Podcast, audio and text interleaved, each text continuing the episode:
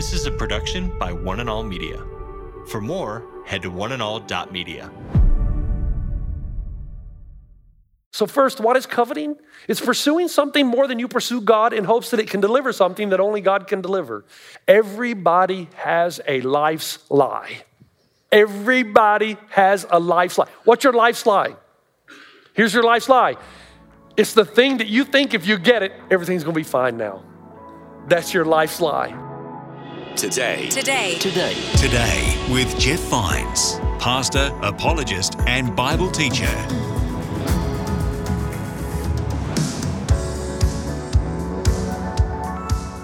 Welcome to Today with Jeff Vines. My name's Aaron, and in our message today, Pastor Jeff is talking about coveting. From his series called Ways to Freedom, we're stepping through some of the Ten Commandments. Join me now in Exodus chapter 20 as we hear the rest of the message from Pastor Jeff on coveting.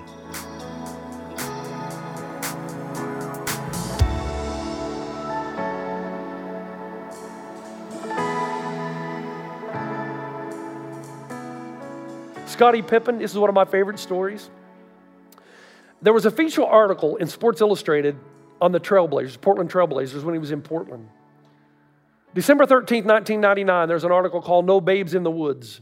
The article was about how poor Scottie Pippen was before he became a Chicago Bull, before he went to high school and played basketball. But by the time he was playing for Portland, he was making 14.7 million a year. 45 million in 3 years with endorsements that included 50 million. He owned a 74 foot yacht and a $100,000 Mercedes. Okay? So the reporter asked Scottie Pippen, What do you think about before the game?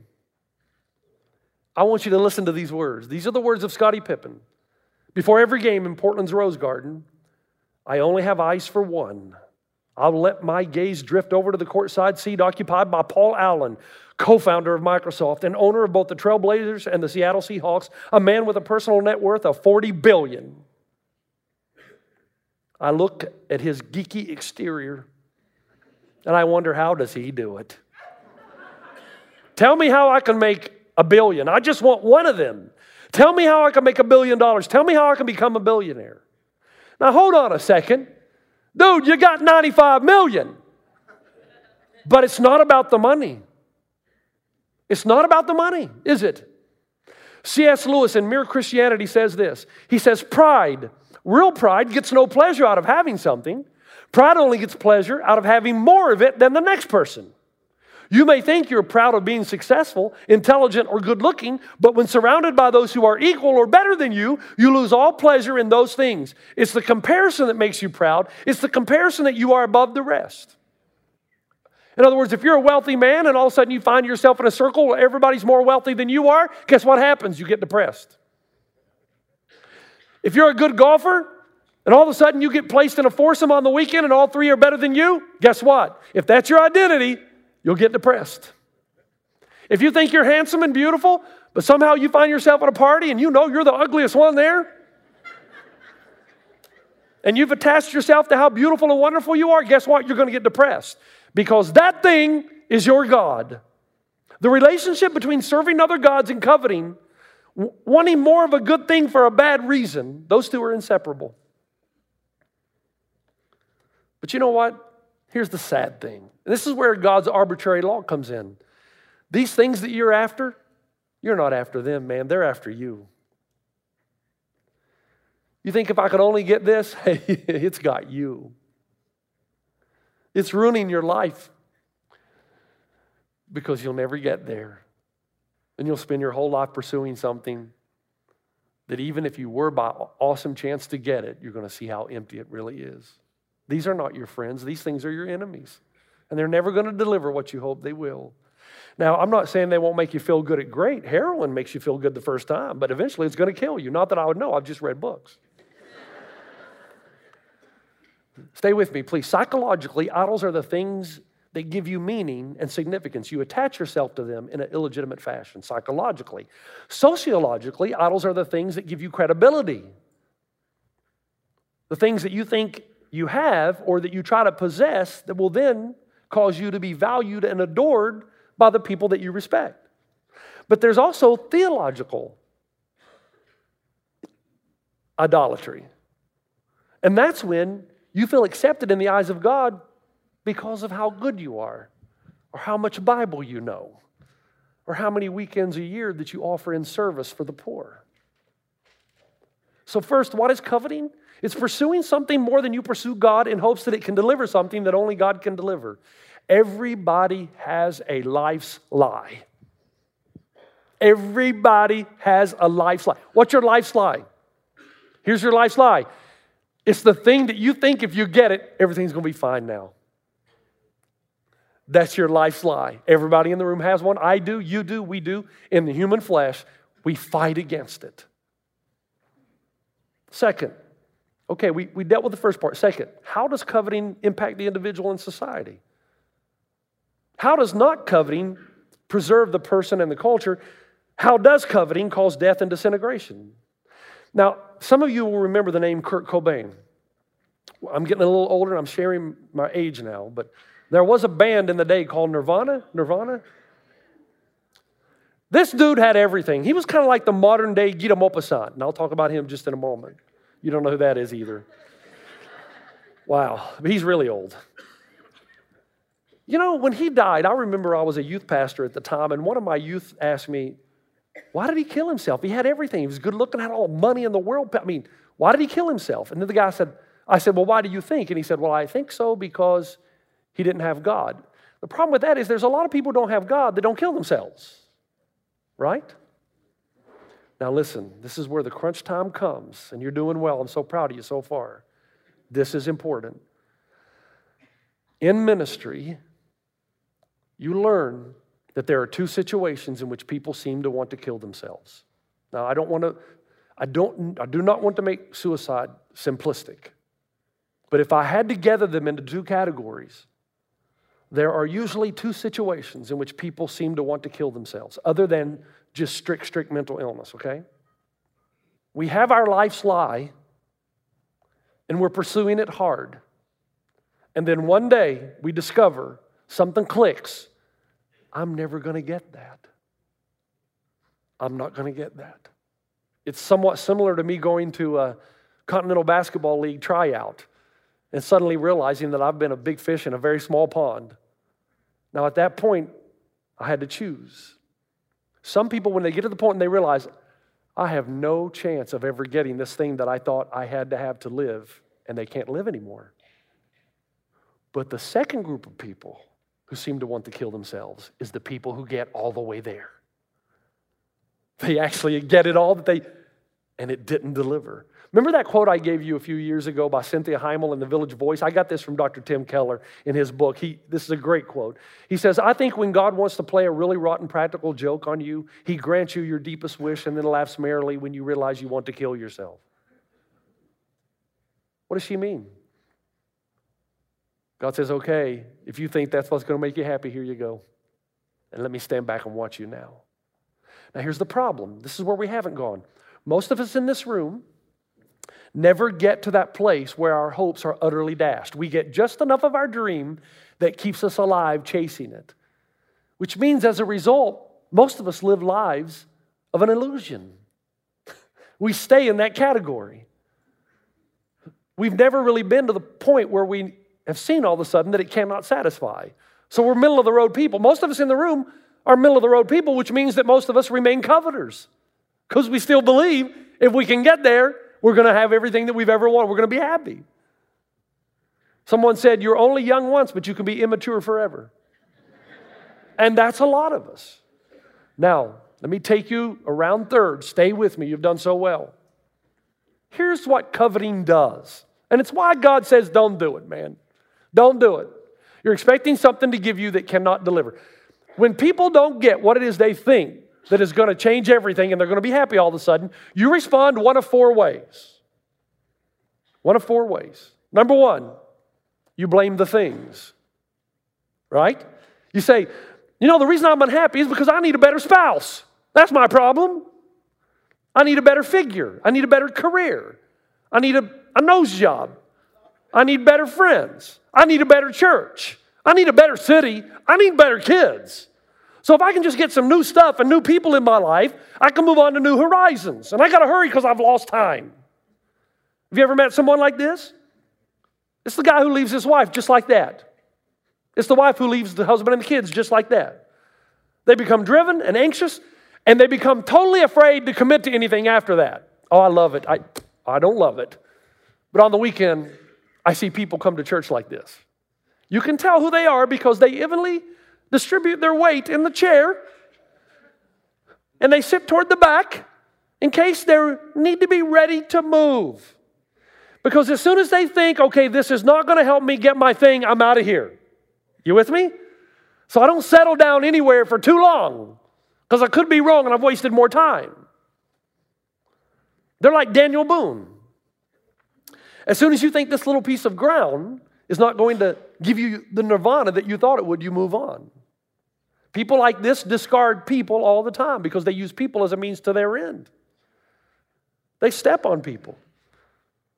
They don't care who they step on. There's carnage everywhere around them because they believe the whole problem is things. They discard their friends, their jobs, their geographical location. They pick up and move. If it's not city to city, it's church to church or community to community or friends to friends or club to club because they're convinced that they're not the common denominator in all their problems. So, number one, you can blame things. If I can just change my things, man, then life will be good. The problem is you're the ultimate narcissist and you're leaving carnage wherever you go. Or two, you can blame yourself. You can blame yourself to an unhealthy degree. So, I mean, I'm not saying it's not good to look inside and see what's going on. The problem is, if you blame yourself, you start looking around at all the press releases and you start believing the good about everybody else. Now, let me, let me explain this for a moment. Can I give you a news flash for a moment? Other people do not want you to see their emptiness and struggles because they don't want your pity, they want your worship. So it's easy to look around and assume that everybody's life's going good except yours. But it's because people don't tell you what's really happening. You automatically assume that yours is the only life that isn't going well.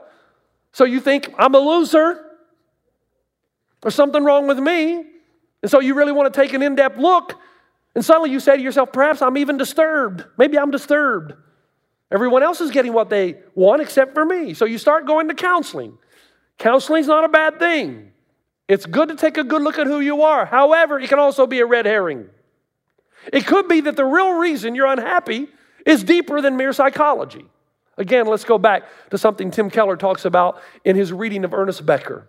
Ernest Becker says, All the psychoanalysis in the world does not allow a person to find out who he is, why he's on earth, why he has to die, and how he can make life a triumph. And it is when psychology pretends to do this, when it pretends to offer a full explanation of human happiness, that it becomes a fraud and creates an impasse from which you cannot escape. What does he mean? Becker's not a Christian. What's he saying? Now, he did not say that a psychologist cannot tell you these things. He said the science of psychology cannot tell you these things. What does he mean? Science is not built to tell you what ought to be. As a matter of right and wrong. Science doesn't deal with right and wrong. And it could be the reason you're unhappy is that you don't know why you're here. You don't know for what or for whom you were built. So you have no ultimate point of reference. You can't deal with guilt and regret or death because you have no idea of origin, meaning, morality, destiny. No science can answer those questions. A psychologist can look at you and say, You shouldn't feel guilty and you shouldn't feel bad because you're not worthless. Well, you can say that, but as soon as they say, How do you know? and you start giving them proof, you've moved away from science and psychology into religion. Your real problem is that you've not answered the bigger questions of your life. That you are coveting and pursuing things that are never going to give you what they think what you think they're going to give you.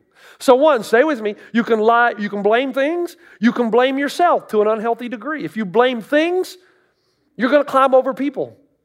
You're going to hurt everybody across the path.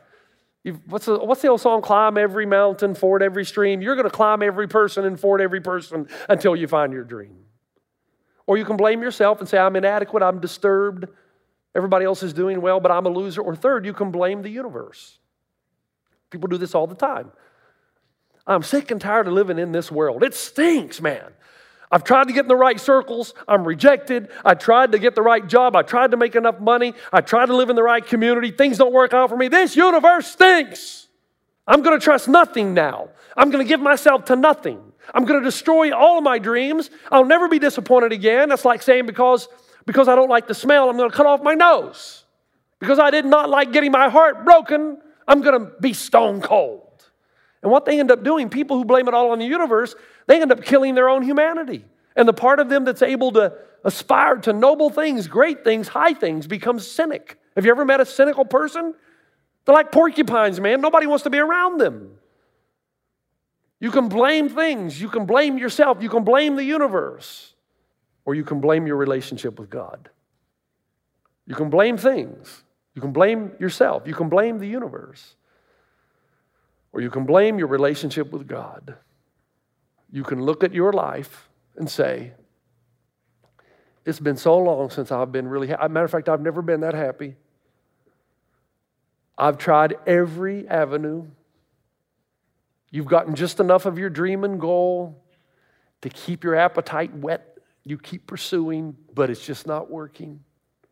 And you can be honest with yourself and say, you know what, maybe it's not things, maybe it's not the universe, maybe it's not me, maybe it's just the reality that there is this God who has made me for a relationship, and I have not yet plumbed the depths of God. I've not even scratched the surface. I mentioned Guy de Maupassant a few minutes ago.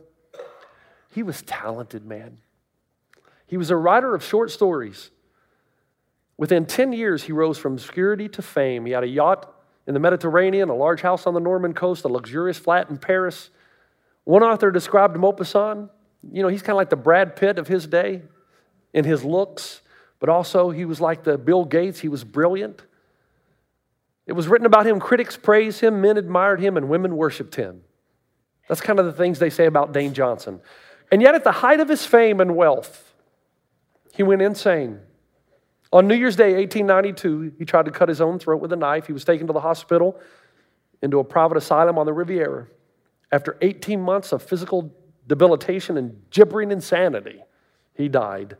He was 42 years old. He had already written his own epitaph. He said, I've coveted everything and taken pleasure in nothing.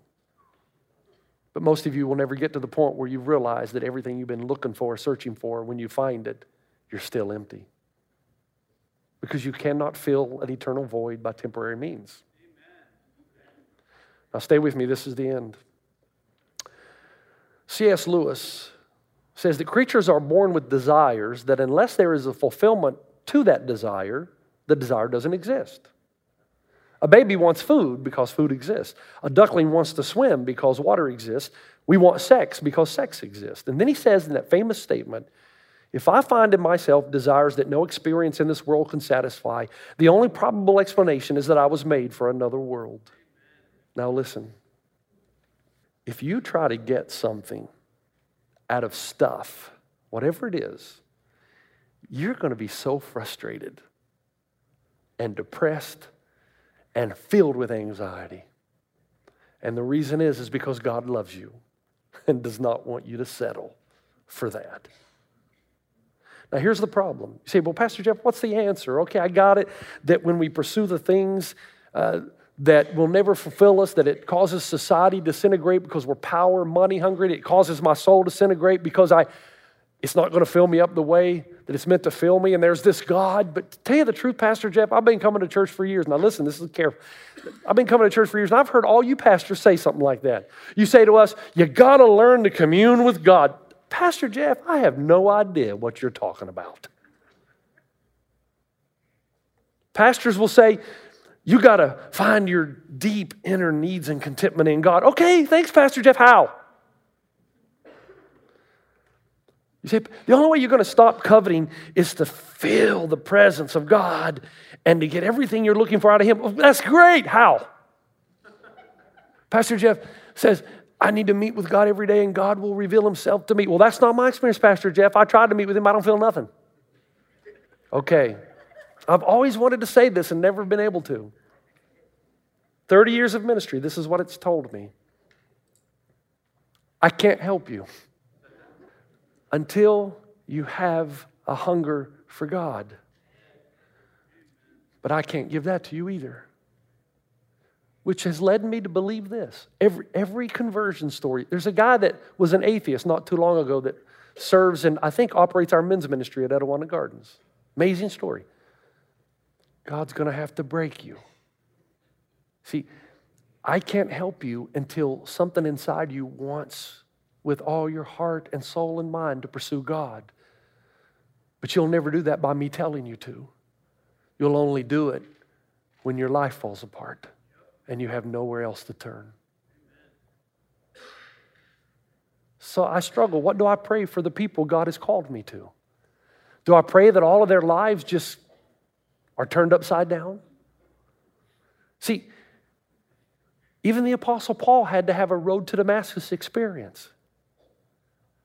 And so will you at some point in your life. Otherwise, you're going to live between pursuit and gain.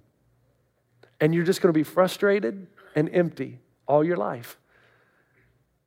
And the only way that's going to change is if something happens in you to make you realize there is an imperishable bliss. That all the good things you experience in your life, the problem with them is that you know they're going to end. That's why I have a hard time enjoying vacation. Think about it. Think about it. You go to vacation, three days in, you finally settle down. And the next thought is, I leave in four days. Come on. Come on. You, you spend all this time looking forward to it. By the time you stop, I'm having a good time, you realize, I gotta go in four days until you know that there's an eternal bliss that does not end, that it's found in your relationship with God. It doesn't matter what I say. So here's the only answer I can give you to not coveting, so as not to cause disintegration in your soul and the people around you. You've got to beg Jesus to give you a passion for God. You have to ask Him, and then you have to stand back and trust that the events of your life in the coming days are so that you will stop putting your trust in things that can never deliver. That's, that's it. I can tell you to pursue God and get a devotional book and go to Rooted, and all those are good things. Yeah, they're all good things, and you should do them. But you'll quit until there's something deep inside that happens where you want to know God. That's why Jesus narrowed all the commandments down to one love the Lord your God with all your heart, soul, mind, and strength. He narrowed them all down to one. Because if you're doing that, all these other nine will not happen. They're a byproduct of you loving and seeking and searching God. And that's only the tenth one my goodness, what's going to happen next week? Father, thank you for uh, the power of your word. Thank you for your goodness and for the way that you speak to our lives. I pray a prayer for my brothers and sisters right now. I pray that there would be a moving of your spirit in this room. I pray that there would be a calling out God, please give me a passion, give me faith. Give me something, do something in my heart that would cause me to want to know you more than I want to know anything else, to seek you more than I seek anything else. To know that all these beautiful things that I experience, it's kind of like icing on the cake, but ultimately it's just icing. Help me to seek that which is eternal, an unending bliss. Cause something to happen in our hearts that only you can cause, that suddenly we would drop to our knees and say, God, you know what? I know I should seek you, but I just don't feel like it.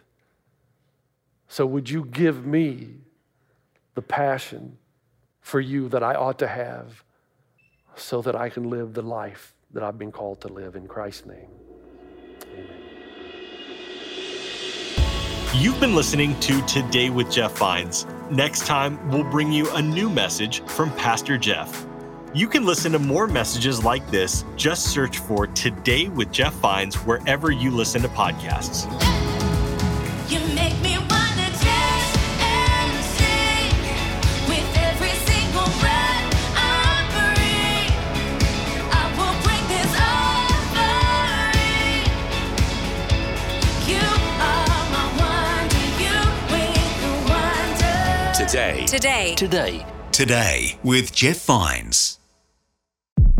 This is a production by One and All Media. For more, head to oneandall.media.